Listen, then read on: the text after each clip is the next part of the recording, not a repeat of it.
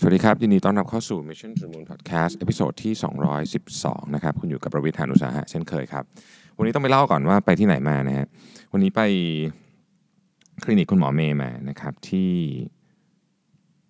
Stadium One ตรงสนามกีฬานะครับที่อยู่ตรงเลยสยามมาหน่อยหนึ่งนะฮะก็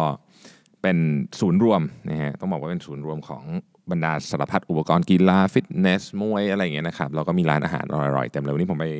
หาคุณหมอเมย์มาแล้วก็ต้องบอกว่า work มากเลยอยากมาแนะนำต่อนะครับสำหรับท่านที่มีอาการบาดเจ็บจากการวิ่งนะครับหรือต้องการที่จะเตรียมตัวที่จะวิ่ง คือพูดง่ายๆคือเจ็บก็ไปได้ หรือต้องการที่จะเพิ่ม performance ก็ไปได้นะครับ ก็ work มากวันนี้ผมไปมาแล้วรู้สึกว่าเฮ้ยขาดีขึ้นเยอะเลยนะฮะแล้วก็เดี๋ยวจะไปอีก นะครับก็ถ้าเกิดใครสนใจก็เข้าไปในเพจของคลินิกคุณหมอเมย์ได้นะครับคิวแน่นนะครับต้องจองล่วงหน้าก่อน โอเค เจอคุณแม่คุณหมอเมย์ด้วยเออคุณแม่คุณแม่น่ารักมากนะคุณแม่น่ารักมากให้ถั่วผมมากินด้วยนะครับ ถั่วเขาเรียกว่าอะไรนะชิคพีเหรออร่อยมากเลยนะฮะเป็นถั่วแช่แช่แข็งเอาไว้แบบ กินเพิ่มพลังเวลาวิ่งนะครับ โอเค วันนี้จะมาคุยกันถึงเรื่องหนึ่งซึ่ง น่าจะเป็นประเด็นที่หลายท่านสนใจต้องบอกว่าประเทศเราเนะเป็นประเทศที่พึ่งพาอาศัยการท่องเที่ยวเยอะนะครับกรุงเทพเนี่ยเป็นเมืองที่มีนักท่องเที่ยวมาเยอะมากนะครับแล้วก็นักท่องเที่ยวกลุ่มที่ใหญ่ที่สุดเลยเนี่ยนะครับก็คือนักท่องเที่ยวจากประเทศจีนนะระยะหลังนี้ก็จะมีประเด็นเรื่องของว่าเออนักท่องเที่ยวลดลงไหมอะไรไงสาเหตุนู่นนี่นะครับแต่ว่าเอาล่ะนั่นก็คือประเทศเรานะฮะแต่วันนี้อยากจะมาคุยในระดับที่ใหญ่กว่านั้นนะครับก็คือเป็นเป็นระดับโลกเลยนะฮะคือเร็วๆเนี้ยล่าสุดมาเนี้ยนะครับเมื่อไม่กี่เดือนมาเนี้ยแมคเคนซี่เขาเพิ่งออก report มาอันหนึ่งนะครับ ซึ่งเป็นการทำ survey กับนักท่องเที่ยวจีนประมาณสัก 2,000 กว่าคนนะครับ แล้วมันก็ได้ค้นพบอะไรหลายอย่างที่น่าสนใจมากใน report ฉบับนี้เลยอยากจะมาแชร์กันในวันนี้นะครับ อันดับแรกเนี่ยถ้าใครยังมีภาพนักท่องเที่ยวจีนแบบนี้อยู่ เช่น นักท่องเที่ยวจีนชอบช้อปปิ้งมากๆนะครับก็คือโฟกัสไปที่การช้อปปิ้งเลยเนี่ยนะครับยังไงก็ต้องมาช้อปปิ้งเนี่ยนะครับแล้วก็ชอบไปไอ้ tourist spot ที่มันเป็นที่มันเป็นทัวริสต์จ๋าที่เราต้องแบบเหมือนแบบ ถ้าไปฝรั่งเศสต้องไปหอไอเฟลอะไรอย่างนี้นะครับ แล้วก็จะเน้นกินแต่อาหารจีนนะฮะอันนี้เนี่ยเป็นความเชื่อที่โบราณไปแล้วต้องใช้คำนี้คืออาจจะเคยเป็นแบบนั้น แต่ปัจจุบันนี้ไม่ใช่แล้วนะครับ ปัจจุบันนี้เนี่ยนักท่องเที่ยวจีนที่ต้องการหาประสบการณ์ใหม่ๆในการท่องเที่ยวเนี่ยมีเพิ่มขึ้นนะครับ แล้วก็การไปสถานที่ที่เรียกว่าเป็นสถานที่เช็คอินพวกนี้ไม่ใช่จุดประสงค์หลักอีกแล้ว ของเราบรรดานักท่องเที่ยวจีนยุคใหม่อย่างน้อยก็จำนวนมากนะครับ ระยะเวลาการท่องเที่ยวนะครับ แน่นอนว่าเราจะคุ้นเคยกับนักท่องเที่ยวจีนที่มาในระยะเวลาค่อนข้างสั้นนะครับสั้นในที่นี้ก็หมายถึงว่าเป็นหลักวันหรืออาจจะ 7 วัน 10 วันนะฮะเราจะไม่ค่อยคุ้นเคยกับนักท่องเที่ยวจีนที่มาเที่ยวกันหลักเดือน แต่ปัจจุบันนี้เนี่ยมีนักท่องเที่ยวจีนจำนวนมากที่ออกมาเที่ยวในในหลักที่ยาวมากขึ้น ก็คือเป็นมาอยู่กันทีแบบอยู่ที่เดิม หรืออาจจะเปลี่ยนที่ไม่เยอะเนี่ยนะครับเป็นหลักเดือนอะไรเงี้ยก็มีเยอะขึ้นนะครับ แล้วก็ นักท่องเที่ยวจีนปัจจุบันนี้ไม่ไม่ไม่ได้กินไม่ไม่ได้แบบ prefer ว่าจะต้องกินอาหารจีนอย่างเดียวแล้วนะครับ ก็ปัจจุบันนักท่องเที่ยวจีนลองอาหารทุกประเภท ตั้งแต่อาหารสตรีทฟู้ดไปจนถึงอาหารราคาแพงที่สุดนะครับ ก็นักท่องเที่ยวจีนเนี่ยเป็นนักท่องเที่ยวที่เป็นใหญ่ที่สุดไม่ใช่เฉพาะกับประเทศไทยแต่กับทั่วโลกนะครับ ถ้าเอาเฉพาะในทริปในในประเทศเองเนี่ยนะครับนักท่องเที่ยวจีนเขาเที่ยวกัน ปีละนะครับ4,000 ล้านทริป ในในประเทศจีนเองนะครับ4,000 ล้านทริปนะฮะในนี้คือตัวเลขของปี 2017 นะครับ แล้วก็ถ้าเป็นออกนอกประเทศจีนนะ131 ล้านทริป เยอะมากเลยนะฮะเราเราลองเราลองให้ตัวเลขนี้มันซึมซึมซาบเข้าไปนิดหนึ่งมันเยอะมากเลยนะฮะตัวเลขนี้ที่ผมว่าไปนะฮะแล้วก็ในปี 2020 คืออีก 2 ปีนี้เขาคาดการณ์ว่าทริปที่ไปต่างประเทศของนักท่องเที่ยวจีนเนี่ยจะขึ้นไปถึง 160 ล้านทริป อ้โหแบบใหญ่ใหญ่โตมากนะครับ 70%ของนักท่องเที่ยวจีนเนี่ยนะครับจะมาเที่ยวกับไม่มากับเพื่อนก็มากับครอบครัวนะครับแล้วกลุ่มที่มีอย่างเงี้ยนะครับที่มากับเพื่อนกับครอบครัวเนี่ยก็ใช้เงินเยอะที่สุดนะครับเขาคาดการณ์กันว่าการใช้เงินคือ spending เนี่ยจะมีการเติบโตประมาณ 6%ต่อปีอย่างน้อยก็ในอีกระยะเวลาหลายปีต่อจากนี้นะครับทีนี้นี่เรามาดูกันว่ากลุ่มนักท่องเที่ยวจีนเนี่ยนะครับจาก 100%เนี่ยนะฮะเขาแบ่งออกได้เป็น 8 ประเภท ด้วยกันนะครับ ประเภทที่1นะครับ20%นะครับก็ใหญ่ที่สุดนะครับเอ่อเป็นเรียกว่าเป็น value seeking sightseer นะครับก็เป็นนี่แหละครอบครัวนะครับ คุณพ่อคุณแม่นะฮะรายได้ต่ำจนถึงปานกลางนะครับ การท่องเที่ยวเนี่ยเป็นเรื่องที่สำคัญ เพราะว่าเขาอยากจะเหมือนกับ ออกมาจากความวุ่นวายของชีวิตประเทศจีนเนื่องจากคนเยอะใช่ไหมครับถ้าเกิดอยู่ในเมืองใหญ่ก็ค่อนข้างวุ่นวายนะครับกลุ่มนี้20%เนี่ยเป็นกลุ่มที่ใหญ่สุดแล้วก็ value oriented ก็คือยังยังอยากได้ของที่ราคาคุ้มค่าอยู่นะครับก็จะเน้นไปที่สถานที่สำคัญสำคัญนะครับพวกพวกพวกการไปดูสถานที่ต่างๆ ก็จะเป็นเอาเน้นที่สำคัญนะครับแล้วก็มีช่วงเวลาพักผ่อนบ้างนะครับไม่ได้เน้นการช้อปปิ้งมากนะครับและถ้าเป็นไปได้เนี่ยจะใช้เงินกับ กับโรงแรมที่สบายและการเดินทางที่สบายมากกว่า นี่คือกลุ่มที่ 1 นะครับกลุ่มที่ 2 19%ไล่กันมาเลยนะครับก็คือกลุ่ม shopperนะฮะ shopper ในส่วนใหญ่เนี่ยจะเป็นคู่แต่งงานนะครับอายุสัก 30-40นะครับอันเนี้ยมาเน้นมาช้อปปิ้งเลยนะฮะเน้นมาช้อปปิ้งเป็นเป็นหลักเลย คือเรียกว่าจุดไฮไลท์ของทริปเนี่ยอยู่ที่การช้อปปิ้งนะครับแล้วก็ดูบ้านเมืองนิดหน่อยอะไรเงี้ยนะครับเอาเอาเอาจุดสำคัญสำคัญนะครับก็ดูนะครับแล้วก็กลุ่มนี้เนี่ยใช้โซเชียลมีเดียเยอะมาก นะครับใช้โซเชียลมีเดียเยอะมาก และมีการวางแผนมาก่อนล่วงหน้าเลยว่า จะมาซื้ออะไรที่ไหนลดยังไงตรงไหนราคาลดดีกว่าที่ไหนอะไรเงี้ยก็คือเรียกว่ามีการหาข้อมูลทำ research มาเยอะนะครับแต่ถ้าเกิดพูดถึงเรื่องที่ไม่เกี่ยวกับการช้อปปิ้งเช่นเรื่องการที่พักเรื่องอะไรพวกเนี้ยเขาก็จะไม่เน้นแล้วก็จะไม่ใช้เงินตรงนั้นเยอะนะครับ13%นะครับอันดับ 3 รองมาก็คือ individualist นะครับเป็นคนอายุ 20-30นะครับเป็น white collar รายได้สูง นะครับมีมีความเขาเรียกว่ามี self awareness สูงมากรู้เลยแหละว่าฉันต้องการอะไรนะฮะเดินทางมาเที่ยวเนี่ยต้องการความเป็นปัจเจกมากๆ คือต้องการประสบการณ์ที่ที่ที่เขาออกแบบมาเองนะครับที่ไม่เหมือนใครที่ไปอะไรที่มันที่มันแปลกๆนะครับทริปเขาเนี่ยจะไม่ได้อยากไปไอ้พวกไซซีอิงคืออามากรุงเทพก็อาจจะไม่ได้ไปวัดพระแก้วอะไรเป็นที่หลัก เขาจะอยากไปที่ที่มันตื่นเต้น ที่ที่ไม่ค่อยมีคนไปอะไรที่เรียกว่าเป็น hidden place เป็นอะไรพวกนี้เขาจะอยากไปนะครับ แล้วก็ชอบเหมือนกับชอบที่จะมีอิทธิพลกับอาจจะกับเพื่อนหรือกับถ้าใหญ่กว่านั้นก็คือเป็นอินฟลูเอนเซอร์ไปเลยคือเหมือนกับเป็นดีใจถ้าเกิดได้หาอะไรของอะไรแบบนี้เจอนะครับ อย่างเช่นตอนนี้ถามว่าในกรุงเทพมหานครเนี่ยที่ไหนที่ที่คนรู้สึกว่าเฮ้ยอยากไปไปเยอะนักท่องเที่ยวนะครับที่ที่เราจะเริ่มเห็นนักท่องเที่ยวไปเยอะนี่ก็คือซอยนานา ไม่ใช่ซอยนานาตรงสุขุมวิทนะครับ ซอยนานาที่อยู่นู่นไปทางเยาวราชนะครับซึ่งมันก็จะมีบาร์มีแกลเลอรี่เล็ก ๆ มีอะไรพวกนี้ซึ่งมันไม่ใช่ mainstream นะมันไม่ใช่ที่ที่แบบคนจะนึกถึงเป็นที่แรกแต่นักท่องเที่ยวกลุ่มนี้ก็จะอยากไปแบบนั้นนะครับ แล้วก็จะอยู่ที่พักราคาแพงแต่ที่พักดีนะครับ แล้วก็อาหารก็จะอาจจะกินแพงกินถูกไม่รู้แต่ว่ากินแพงด้วยได้คือ คือเน้นเรื่องประสบการณ์ในการกินด้วยนะครับ ซึ่งก็จะเป็น ส่วนที่เขาใช้เงินเยอะนะครับเขาอาจจะเรียกว่าแทบไม่ซื้อของเลยนะครับกลุ่มถัดมากลุ่มที่ 42%คือ backpacker นะครับ backpacker ก็จะมีลักษณะใกล้เคียงกันกับ backpacker ของชาติอื่นนะครับก็คืออายุ 20-30นะครับแล้วก็ชอบกิจกรรม outdoor ต่างๆนะครับชอบไปอยู่ในวัฒนธรรมแบบ local จริง ๆ คือไปที่ไหนเขาทำอะไรกันก็อยากไปทำด้วยนะครับไปตลาดนัดไป Farmers Market นะครับขึ้นภูเขาขึ้นดอยนะฮะ หรืออะไรที่มันไปยากๆที่คนที่คนปกติ แม้แต่เจ้าของบ้านเองอาจจะยังไม่เคยไปถึงเจ้าของประเทศเองอาจจะยังไม่เคยไปนะครับ แล้วก็พวกนี้ก็จะค่อนข้างจะค่อนข้างต้องการของที่ราคาถูกนิดนึงแต่ว่าถ้าเป็นอะไรที่เป็น local แบบแบบของที่มันมาที่นี่แล้วมันมันหาที่นี่ที่เดียว เช่นเป็น local entertainment นะครับหรือ activity ต่างๆ พวกนี้เขาจะยอมจ่ายนะครับจะยอมจ่าย กลุ่มต่อไปก็เรียกว่า aspirant นะครับก็เป็นคนที่11%กลุ่มนี้นะครับก็ฐานะก็รายได้ก็จะต่ำหน่อยนะครับมาจาก tier one tier two city ก็คือไม่ไม่ใช่เมืองใหญ่ที่สุดเนี่ยนะครับ ก็อยากจะได้ประสบการณ์ของเมืองนะการการใช้ชีวิตแบบเมืองนะครับ ก็คือถ้าเกิดมามาประเทศไทยเข้ามากรุงเทพนะฮะแล้วก็ต้องการได้รับการยอมรับจากเพื่อนฝูงและและครอบครัวนะครับ แล้วก็ ยินดีที่จะใช้จ่ายเกินกับบัตเจตที่ตัวเองตั้งมานะครับกลุ่มต่อไปนะครับ กลุ่มที่เท่าไหร่แล้วล่ะ6นะครับเป็น sophisticated traveler นะครับ10%นะครับกลุ่มนี้เนี่ยจะเป็นวัยกลางคนรายได้สูงนะครับแล้วก็อยากจะออกแบบประสบการณ์ในการท่องเที่ยวเองนะครับชอบ local culture นะครับแต่ local culture ในที่นี้ก็ไม่ต้องจะต้องไม่เหนื่อยทารุณเกินไป ไม่ไม่ไม่เป็นอารมณ์แบบ backpack นะฮะแล้วก็เน้น เน้นคุณภาพของที่อยู่ โรงแรมก็ต้อง 5 ดาวนะครับ อาหารก็จะมิชลินพวกนี้นะ คือจะกินอาหารแพง อาหารดีที่สุดนะครับ แล้วก็ไม่ค่อยมีปัญหาเรื่องราคาเท่าไหร่ เพราะอย่างที่บอกว่ารายได้เยอะนะครับ กลุ่มต่อไปมี 10%เท่ากันคือ unplug นะฮะ อันนี้แบบมาเดี่ยวเลยนะฮะ มาเดี่ยว มาเที่ยวเที่ยวคนเดียวนะครับ แล้วก็เป็นมีรายได้ปานกลางนะครับ ก็รู้สึกว่า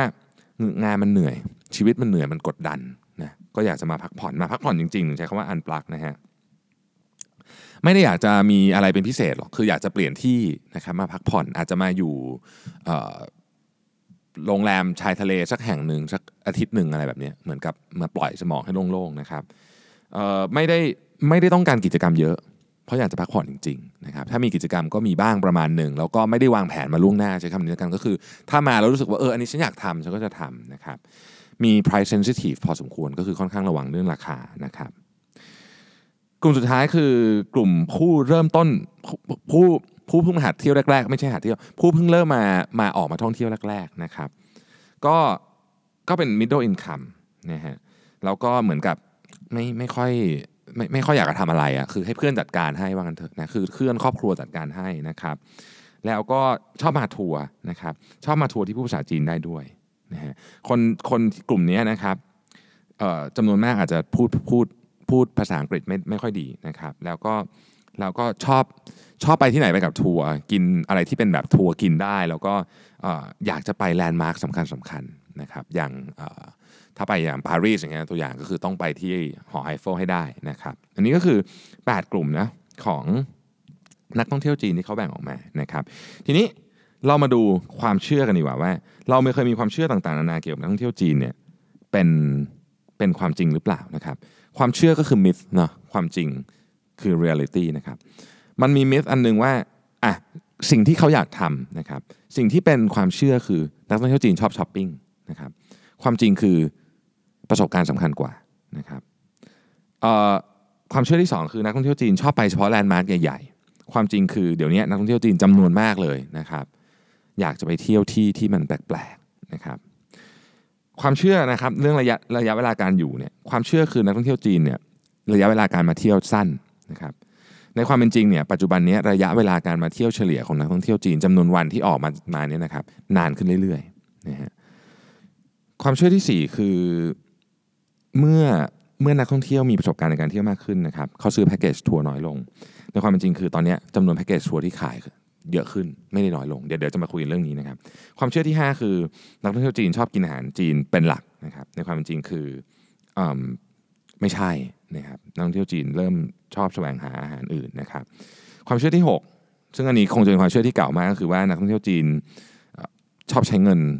ใช้เงินสดนะครับในความเป็นจริงนักท่องเที่ยวจีนเนี่ยไม่ใช้เงินสดเลยนะฮะเดี๋ยวนี้นักท่องเที่ยวจีนใช้ Alipay WeChat ต้องมีเลยนะฮะไม่มีก็จะทำธุรกิจด้วยลำบากนะครับ ข้อที่ 7 ความเชื่อคือนักท่องเที่ยวจีนเนี่ยใช้ travel agency แบบดั้งเดิมนะครับในความเป็นจริงคือนักท่องเที่ยวจีนเนี่ยหาข้อมูลจากเพื่อนและครอบครัวเยอะเยอะกว่าแบบเดิมใช้ travel agency เดิมนะครับเอออันที่ 8 นี่น่าสนใจ เราเข้าใจมาตลอดว่า travel app ต่างๆเนี่ยนะครับมีความสำคัญมากกว่าเว็บไซต์ แต่ในความจริงเนี่ยผลสำรวจคือจริง ๆ แล้วเนี่ยแอปเนี่ยไม่ได้ใช้ไม่ได้ถูกใช้เยอะขนาดนั้นนะครับเดี๋ยวเราลงดีเทลกันทีละอันนะครับว่า ความจริงของ9ข้อ8ข้อนี้นะครับเป็นยังไงนะครับความเชื่อความจริงเป็นยังไงนะครับอันแรกก็คือ experience matter more อันที่หนึ่งนะครับที่เราเคยบอกว่าเอ๊ะนักท่องเที่ยวจีนช้อปปิ้งอย่างเดียวหรือเปล่านะฮะอันนี้เขาสำรวจมาแล้วว่าไม่ใช่นะครับนักท่องเที่ยวจีนเนี่ย มีมีให้ความสำคัญกับเรื่องของของ experience มากนักท่องเที่ยวจีนเนี่ยอยากไปสถานที่ที่มีธรรมชาติที่สวยงามนะครับ65%ของผู้ที่ตอบคำถามเนี่ยอยากไปสถานที่ที่มีธรรมชาติที่สวยงามนะครับ แต่ว่าต้องเดินทางโดยไม่ได้บอกว่าจ่ายเงินถูก แต่ต้องคุ้มค่านะครับ แล้วก็ไปในสถานที่ที่สามารถพาครอบครัวไปได้ด้วยนะครับเพราะนักท่องเที่ยวจีน sector ใหญ่เนี่ยมีมีครอบครัวมาด้วยนะครับ แล้วก็ แต่ว่าจุดประสงค์ถ้าอยากจะไปเที่ยวแบบ scenery กับจุดประสงค์ถ้าอยากไปเที่ยวกลุ่มช้อปปิ้งคือมันมีมีทั้งสองอย่างนี่นะฮะสถานที่ที่เขาจะไปแตกต่างกัน ถ้าเขาอยากจะไปดูพวกวิวทิวทัศน์เนี่ยเขาจะเน้นไปทางยุโรปนะครับอเมริกาเหนือแล้วก็โอเชียเนียนะครับแต่ถ้าเกิดว่าอยากจะไปช้อปปิ้งหนักๆเนี่ยนะฮะเขาจะเน้นไปฮ่องกงและมาเก๊าเพราะใกล้ด้วยนะครับแล้วก็ไม่มีปัญหาเรื่องวีซ่าเรื่องอะไรพวกนี้นะครับแต่ว่าแต่ว่านะครับในกรณีที่เป็นการเดินทางระยะไกลนะครับไปยุโรปไปอเมริกาเนี่ย ช้อปปิ้งเนี่ยไม่ได้เป็นหนึ่งใน 3 ของสิ่งที่สำคัญที่สุดในการเลือกทริปด้วยซ้ำนะครับข้อที่ 2 ก็คือ diverse travel needs ก็คือตอนนี้นักท่องเที่ยวจีนเนี่ยมีมีความต้องการที่หลากหลายมาก แต่ละกลุ่มก็มีความต้องการที่ที่แตกต่างกันออกไปนะครับ อย่างกลุ่มที่ต้องการที่อยากจะสัมผัสประสบการณ์ใหม่ๆนะครับเราต้องการประสบการณ์แบบท้องถิ่นจริงๆเนี่ยมีถึง 61%นะสูงมากนะครับสูงมาก แล้วก็เหตุผลอ่าเราเคยคิดไหมว่าเหตุผลที่นักท่องเที่ยวจีนเนี่ยอยากจะออกมาเที่ยวมากที่สุดเนี่ยคืออะไรนะครับเหตุผลของการออกมาเที่ยวมากที่สุดเนี่ยคือต้องการจะรีชาร์จนะคืองานเหนื่อยนะครับงานเหนื่อยนะฮะก็เลยอยากจะรีชาร์จนะครับนักท่องเที่ยวที่มาอย่างมาเซาท์อีสเอเชียเนี่ยมาแถบบ้านเราเนี่ยนะครับเเขาอยากที่จะมาเพื่อที่จะเหมือนกับเอาเอาชีวิตเขาออกจากความวุ่นวายในการทำงานในอะไรที่อยู่ในประเทศเนี่ยนะครับแล้วก็มาพักผ่อนมารีแลกซ์กับ กับเพื่อนกับครอบครัวนะฮะแต่ว่าถ้าเกิดเป็นนักท่องเที่ยวจีนที่อายุเด็กลงนะครับนักท่องเที่ยวจีนที่อายุเด็กลงเนี่ยนะฮะก็อยากจะไปที่ประหลาดประหลาดที่ใหม่ ๆ ที่ที่มันเออไม่ได้แบบเหมือนกับทุกคนมาก็มาที่นี่อะไรอย่างนี้นะครับ เช่นแอฟริกาตะวันออกกลางเป็นต้นนะครับ อันเนี้ยนักท่องเที่ยวรุ่นเด็กลงจะชอบนะฮะแล้วก็ นักท่องเที่ยวกลุ่มนี้เนี่ยแน่นอนว่าไม่ค่อยสนใจไอ้พวก iconic landmark หรอกไอ้พวกที่ที่คนต้องไปถ่ายรูปไปเซลฟี่กันเนี่ยนะฮะเขาจะไปอยากจะไปที่ที่มันแปลกนะครับแปลกแล้วก็ถึงสมมุติว่าจะไปจะไปที่ที่มันเป็นมี iconic landmark ใหญ่ๆ อย่างปารีสเนี่ยไม่ต้องไม่ต้องไปหอไอเฟลเขาก็ไม่มีปัญหาอะไรนะฮะข้อที่ 3 คือระยะเวลานะครับระยะเวลานะฮะสมัยก่อนเนี่ยเรามีความเข้าใจว่านักท่องเที่ยวจีนใช้ทริปที่สั้น แล้วก็ระยะเวลาทริประยะสั้น ระยะเวลาสั้น ระยะทางก็สั้น แต่ว่าค่าเฉลี่ยตอนนี้เนี่ยนะครับยาวขึ้นเรื่อยๆนะฮะระยะทางของการเดินทางก็ยาวขึ้นนะครับยาวขึ้นก็คือออกไปไกลจากประเทศจีนมากยิ่งขึ้น เวลาที่ใช้ก็ก็มากขึ้นขึ้นด้วยนะครับ อันนี้มาจากหลายประเด็น ประเด็นที่ 1 ก็คือเรื่องของอุปสรรคทางภาษาน้อยลงนะครับสำหรับนักท่องเที่ยวรุ่นใหม่นะครับ แล้วก็ เวลานักท่องเที่ยวจีนเนี่ยนะครับ ไปเที่ยวเมืองนอกต่างประเทศครั้งแรกเนี่ยนะฮะเขาเขาจะรู้สึกมั่นใจมากขึ้น แล้วหลังจากนั้นเนี่ยเขาก็จะไปเรื่อยๆเลยนะฮะ ก็จะไปเรื่อยๆ เพราะฉะนั้นเนี่ยข้อมูลของ m c k ซี่เนี่ยเขาคาดการณ์กันว่าในหลาย ๆ ปีต่อจากนี้เนี่ยนะครับสสถานที่ที่ไกลไกลออกจากประเทศจีน เช่นออสเตรเลียยุโรปอเมริกาพวกนี้เนี่ยนะครับจะมี Market Share เพิ่มขึ้นอย่างมหาศาล ปัจจุบันนี้ก็เยอะอยู่แล้ว แต่จะเพิ่มขึ้นอีกเยอะมาก เพราะว่า นักท่องเที่ยวจีนกลุ่มที่เคยเที่ยวอยู่ใกล้ๆเนี่ยนะครับจะมีความมั่นใจที่อยากจะออกไปไกลมากขึ้นนะครับ แล้วก็ที่ที่อาจจะสมัยก่อนอาจจะไม่ค่อยมีคนไปอย่างแอฟริกาหรือ หรือตะวันออกกลางนี่นะครับ ก็จะโตเติบโตขึ้นด้วย และเติบโตขึ้นในอัตราที่รวดเร็วมากๆนะครับ กลับมาเรื่องที่ระยะเวลานะครับระยะเวลาเนี่ยอย่างกรณีที่เดินทางไปอเมริกาเหนือนะครับ นักท่องเที่ยวจีน 21%เนี่ยจะอยู่ 13 วันขึ้น ซึ่งถือว่าค่อนข้างนานมากนะฮะ13 วันขึ้นนี่ก็นานมากและทริปต่อไปก็จะยาวขึ้นด้วยนึกออกไหมคือหมายถึงว่ายิ่งยิ่งยิ่งไปเรื่อยๆในทริปก็จะยาวขึ้นด้วยนะครับ หรือถ้าเกิดไปยุโรปยุโรปเนี่ย10 13%นะครับจะอยู่เกิน 13 วัน อเมริกา 21%ใช่ไหมยุโรปก็คือ 13%นะครับ และตัวเลขนี้ก็เพิ่มขึ้นเรื่อยๆนะครับ สถานที่แต่ละสถานที่ก็มีความแตกต่างเรื่องของอายุของนักท่องเที่ยวด้วยนะครับอย่างในกรณีของสหรัฐอเมริกาเนี่ยอายุเฉลี่ยจะอยู่ที่ 35 ปีนะครับอายุเฉลี่ยของนักท่องเที่ยวนะครับสำหรับอังกฤษเนี่ยก็จะจะน้อยลงไปกว่านั้นนะครับครึ่งหนึ่งของนักท่องเที่ยวจากประเทศจีนเนี่ยอายุ 16-34 ปีนะครับในญี่ปุ่นและเกาหลีใต้นะครับ63%และ 70%คือญี่ปุ่น 63%เกาหลีใต้ 70%เนี่ยนะครับอายุจะน้อยกว่า 40 ปี ก็คือเด็กเที่ยวเยอะขึ้นว่างั้นเถอะนะครับ ข้อที่4เนี่ยเป็นเรื่องน่าสนใจมาก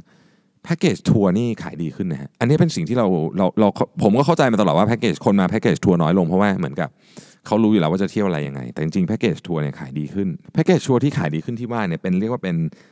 semi self guided นะครับหรือ high end package ก็คือมันเป็นของที่มันไม่ใช่เป็นแบบ mass mass เหมือนสมัยก่อนแต่มันถูกทำมาเพื่อเพื่อความต้องการของคนคนนั้นโดยเฉพาะเช่น อาจจะเป็นแพ็กเกจทัวร์ไปดำน้ำอย่างเงี้ยนะฮะซึ่งแพ็กเกจทัวร์ดำน้ำก็ไม่ได้มีทุกอย่าง แต่ว่าไอ้ไอ้ของที่มันยุ่งๆคือไอ้ตรงที่ต้องไปดำน้ำต้องไปจองเรืออะไรพวกเนี้ยเขาอาจจะขายให้นะครับหรือว่าแพ็กเกจทัวร์ที่เป็นแบบ high end ไปเลยนะครับเช่นมันจะมีแบบมิชลินทัวร์นะครับเมืองไทยก็มีนะฮะ ก็คือพาไปกินมิชลินกี่กี่มื้อกี่มื้อก็ว่ากันไป เป็นทริปเขาเรียกทริปเก็บดาวอะไรอย่างเงี้ยนะครับแล้วก็แพ็กเกจพวกนี้ก็จะมีความยืดหยุ่นนะครับคือบางทีเนี่ยคำว่าแพ็กเกจทัวร์เนี่ยไม่ได้หมายความว่าจะต้องไปกับทัวร์นะคือเราอาจจะไปกันเองเราซื้อแพ็กเกจไปก็ได้นะครับผมในกรณีของ self guided ทัวร์เนี่ยนะครับ44%เนี่ยเอ่ออายุยังเด็กอยู่เลยนะ 20ถึง24 นะครับก็คือไปเองแต่ว่าซื้อแพ็กเกจอย่างที่ผมบอกคล้ายๆดำน้ำอย่างนี้ไปนะครับแล้วก็ตัวเลขนั้นเนี่ยจะ drop ลงไปนิดนึงถ้าเกิดไปดูคนที่อายุเยอะเช่น 60 ปีนะครับก็จะเหลือ 27%นะครับทีนี้เรามาดูช่วงนะครับว่าทัวร์ไม่ทัวร์ self guide ไม่ self guide เนี่ยเป็นยังไงนะครับกรณีอายุ 20-24 นะครับ self guided tour 44%นะครับ local tour at destination 20 พออายุเยอะขึ้นหน่อย 25-34 เนี่ย self guided tour ก็จะลดลงไปเหลือ 35%นะครับส่วน local tour at destination ก็เหลือ 18%นะครับ พอ 35-44เนี่ย self guided tour ก็จะลดลงไปอีกเหลือ 31นะครับแล้วก็45ถึง59 ก็จะเหลือ 27%อะไรอย่างเงี้ยเป็นต้นนะครับมากกว่า 60 ก็เหลือ 27%นะฮะดังนั้นเนี่ยแพ็กเกจทัวร์นะครับก็ยังเป็นของที่ขายได้นะครับแต่ว่าลักษณะของแพ็กเกจทัวร์เนี่ยจะเปลี่ยนไปนะครับ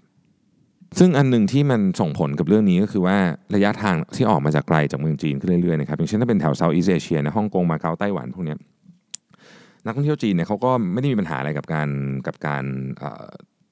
กับการเดินทางด้วย self guided tour หรือว่าหรือว่าปัญหาเรื่องภาษาก็จะน้อย แต่ถ้าเกิดไปไกลไปยุโรปไปไปไกลๆเนี่ยนะครับเขาก็อยากจะมีอะไรที่มันอาจจะ organize หน่อย เพราะว่าเพราะว่าจะได้ปัญหาเรื่องภาษาจะได้ลดลงนะครับ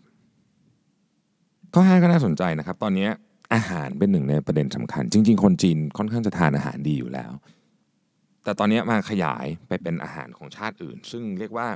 ตอนนี้คนจีนก็ลองทานอาหารหมดนักท่องเที่ยวจีนเนี่ยนะครับจะจะลองทานอาหารเดี๋ยวนี้กล้าเปิดเปิดทานอาหารได้เรียกว่าทุกทุกชาตินะฮะทุกชาติเลยนะครับแล้วก็ fine dining ก็คืออาหารที่ราคาราคาแพงอาหารหรูหราเนี่ยนะครับก็เป็นที่นิยมมากๆตอนนี้นะเป็นที่นิยมมากๆไม่ว่าจะเป็นอาหารฝรั่งเศสเอยอาหารญี่ปุ่นเอยนะครับแล้วก็ 34%ของ คนที่ออกมาเที่ยวเนี่ยบอกว่าอาหารเนี่ยนะฮะเป็นประเด็นสำคัญเลยในการเลือกเรียกว่าออกแบบทริปทริปนั้นสามสิบสี่เปอร์เซ็นต์นะก็ประมาณหนึ่งในสามนะครับ แล้วก็โซเชียลแชร์ริงช่วยให้เรื่องของอาหารเนี่ยเป็นที่รู้จักกันมากขึ้นคือคือคือประเทศจีนใช้โซเชียลมีเดียเยอะมากใช่ไหมครับแล้วก็เวลาเขามาทานเนี่ยเขาก็จะแชร์ไปให้เพื่อนฝูงเขานะฮะก็อย่างเช่น WeChat อะไรอย่างเงี้ยนะครับก็ก็จะทำให้ ที่ใหม่ ๆ ที่ที่นักท่องเที่ยวจีนไปเนี่ยคนอื่นก็จะตามมาด้วยเพราะแบบเอ้ยไปที่นี่เราสวยอะไรเงี้ยบางทีเขาไปคาเฟ่ไปอะไรที่อย่างแถวบ้านผมนี่ก็มีคาเฟ่ที่แบบที่นักท่องเที่ยวจีนชอบมานะครับคือบ้านผมนี่ไม่ได้ใกล้จากไม่ได้ใกล้แบบศูนย์การท่องเที่ยวแต่ก็มีคนแบบมาแล้วก็แบบมาถ่ายรูปมาอะไรกันพวกนี้นะฮะซึ่งก็เชื่อว่าน่าจะมาจากมาจากโซเชียลมีเดียอย่าง WeChat นี่แหละนะครับข้อที่ 6 ครับ พวกดิจิทัลทรานซัคชันนี่เป็นของที่ต้องมีเลยนะครับชาวจีนเนี่ยใช้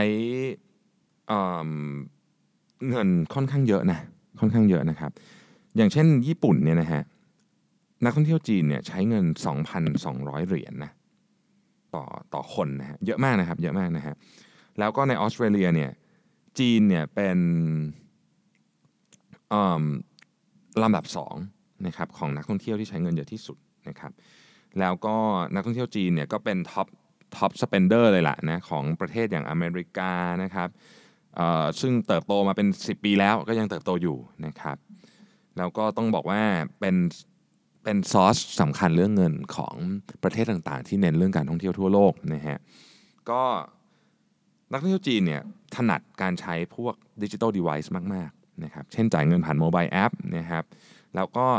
รีวิวของผ่านออนไลน์อะไรเงี้ยนะครับคูปองก็ไม่มาเป็นกระดาษแล้วพวกนี้ไม่มีนะครับ ทุกอย่างเป็นดิจิทัลหมดนะฮะดังนั้นเนี่ยถ้าอยากจะ อำนวยความสะดวกกับนักท่องเที่ยวจีนเนี่ยต้องต้องใช้ดิจิทัลไม่ว่าจะเป็นการจ่ายเงินการรีวิวการทุกอย่างอะนะฮะจะเอาอะไรก็ก็ต้องนักท่องเที่ยวหมดนะครับแล้วถ้าเป็นยิ่งเด็กลงไปอีกนะครับยี่สิบถึงยี่สี่เนี่ยโอ้อันนี้นี่คือ เรียกว่าถ้าไม่ถ้าไม่เคยใช้เงินสดเลยก็ว่าได้นะฮะนักท่องเที่ยวที่ยังใช้เงินสดอยู่นะครับก็จะเป็นนักท่องเที่ยวที่จะอายุนิดเยอะนิดหนึ่งนะครับแต่อย่างไรก็ดีนะครับ Alipay กับ WeChat Pay เนี่ยเป็นเป็นเป็น major form of transaction สำหรับนักท่องเที่ยวที่อายุน้อยกว่า 45 ปีนะครับดังนั้นใครอยากจะทำธุรกิจกับกับนักท่องเที่ยวจีนก็ไอ้เรื่องพวกนี้นี่ต้องไม่ไม่คือไม่ใช่แค่มี WeChat Pay กับ Alipay แต่ว่าถ้าสมมติอยากจะทำเชื่อมโยงเรื่องคูปองเชื่อมโยงเรื่องต่างๆเนี่ยนะครับก็ก็ควรทำเพราะว่าเขาถนัดนะฮะข้อที่ 7 คือ influence by friend and family คำถามคือเวลาท่องเที่ยวจีนจะออกไปข้างนอกเนี่ยเขาเขาถามใคร นะฮะเขาถามใครนะฮะก็คนพบว่า 57%ของนักท่องเที่ยวเนี่ยนะครับจะถามเพื่อนกับครอบครัวนะครับก็คือเป็นคือตัดสินใจเนี่ยตัดสินใจมาจากเพื่อนและครอบครัวซะเยอะนะครับรองลงไปจากนั้นก็คือการหาข้อมูลในโซเชียลมีเดียต่างๆนะฮะอ๋อเมื่อกี้ลืมเรื่องเรื่องเอ่อ payment นะครับ payment ใหญ่สุดคือ WeChat นะครับเอ่อ800 ล้านแอป user นะครับ แอป user ของ WeChat มี 800 ล้าน แล้วก็ Alipay มี 426 ล้านนะครับ Apple Pay มี 87 ล้าน อันนั้นเป็นตัวเลขนะครับ ข้อที่ 8 ครับ แอปของการท่องเที่ยว ไม่ใช่แอปจ่ายเงินนะ แอปท่องเที่ยวเนี่ยนะฮะ ก็ไม่ได้เป็นสิ่งที่ใหญ่ที่สุดที่นักท่องเที่ยวจีนใช้ มีคนมีคนจำนวนมากที่เข้าใจว่านักท่องเที่ยวจีนใช้แอปท่องเที่ยวในการจองอะไรพวกนี้เยอะนะครับ แต่จริงๆแล้วเนี่ยแอปท่องเที่ยวเนี่ยนะครับจะถูกใช้ กับเด็กที่ค่อนข้างเด็กเจเนอเรชันเด็กลงหน่อยหน่อยหนึ่งนะครับ แต่ว่าพวกเว็บไซต์ต่างหากที่คนจำนวนมากใช้เยอะ พวก OTA ออนไลน์ travel agency พวกเนี้ยใช้เยอะนะครับ 52%ของคนที่ตอบเซอร์เวยนะบอกว่า OTA เป็นเป็นตัวเลือกที่ 1 เวลาจะหาข้อมูล ไม่ใช่แอปนะฮะเป็นพวกเว็บ OTA นะครับพวก Agoda พวกผมไม่แน่ใจเมืองจีนใช่ไหมแต่ว่ามันจะมีเว็บเว็บเว็บเว็บประเภทนี้อยู่นะครับ Agoda Booking อะไรอย่างเงี้ยนะครับซึ่งของจีนเขาอาจจะมีของเขาอยู่นะฮะ แล้วก็เอ่อ15%เท่านั้นน่ะที่ใช้แอปของพวก Booking เนี่ยนะครับใช้ในแอป ก็คือส่วนใหญ่ยังใช้ผ่านเว็บอยู่นะโอเคนะครับนั่นก็เป็นข้อมูลคร่าวๆนะครับสำหรับเรื่องของนักท่องเที่ยวจีน วันนี้อาจจะขออภัยที่ไม่แน่ใจว่าเสียงมันก้องไปนิดนึงหรือเปล่านะครับ เพราะว่าผม มีปัญหาเรื่องการ setup ใหม่นิดนึงถ้าเสียงก้องยังไงขออภัยด้วยนะครับ เดี๋ยวพรุ่งนี้จะพยายามปรับกลับมาให้เสียงเหมือนเดิมนะครับ ก็ขอบคุณมากๆนะครับ ที่ติดตาม Mission to the Moon Podcast ในวันนี้นะครับ แล้วเดี๋ยวพรุ่งนี้เรากลับมาพบกันใหม่นะครับ ขอบคุณครับ สวัสดีครับ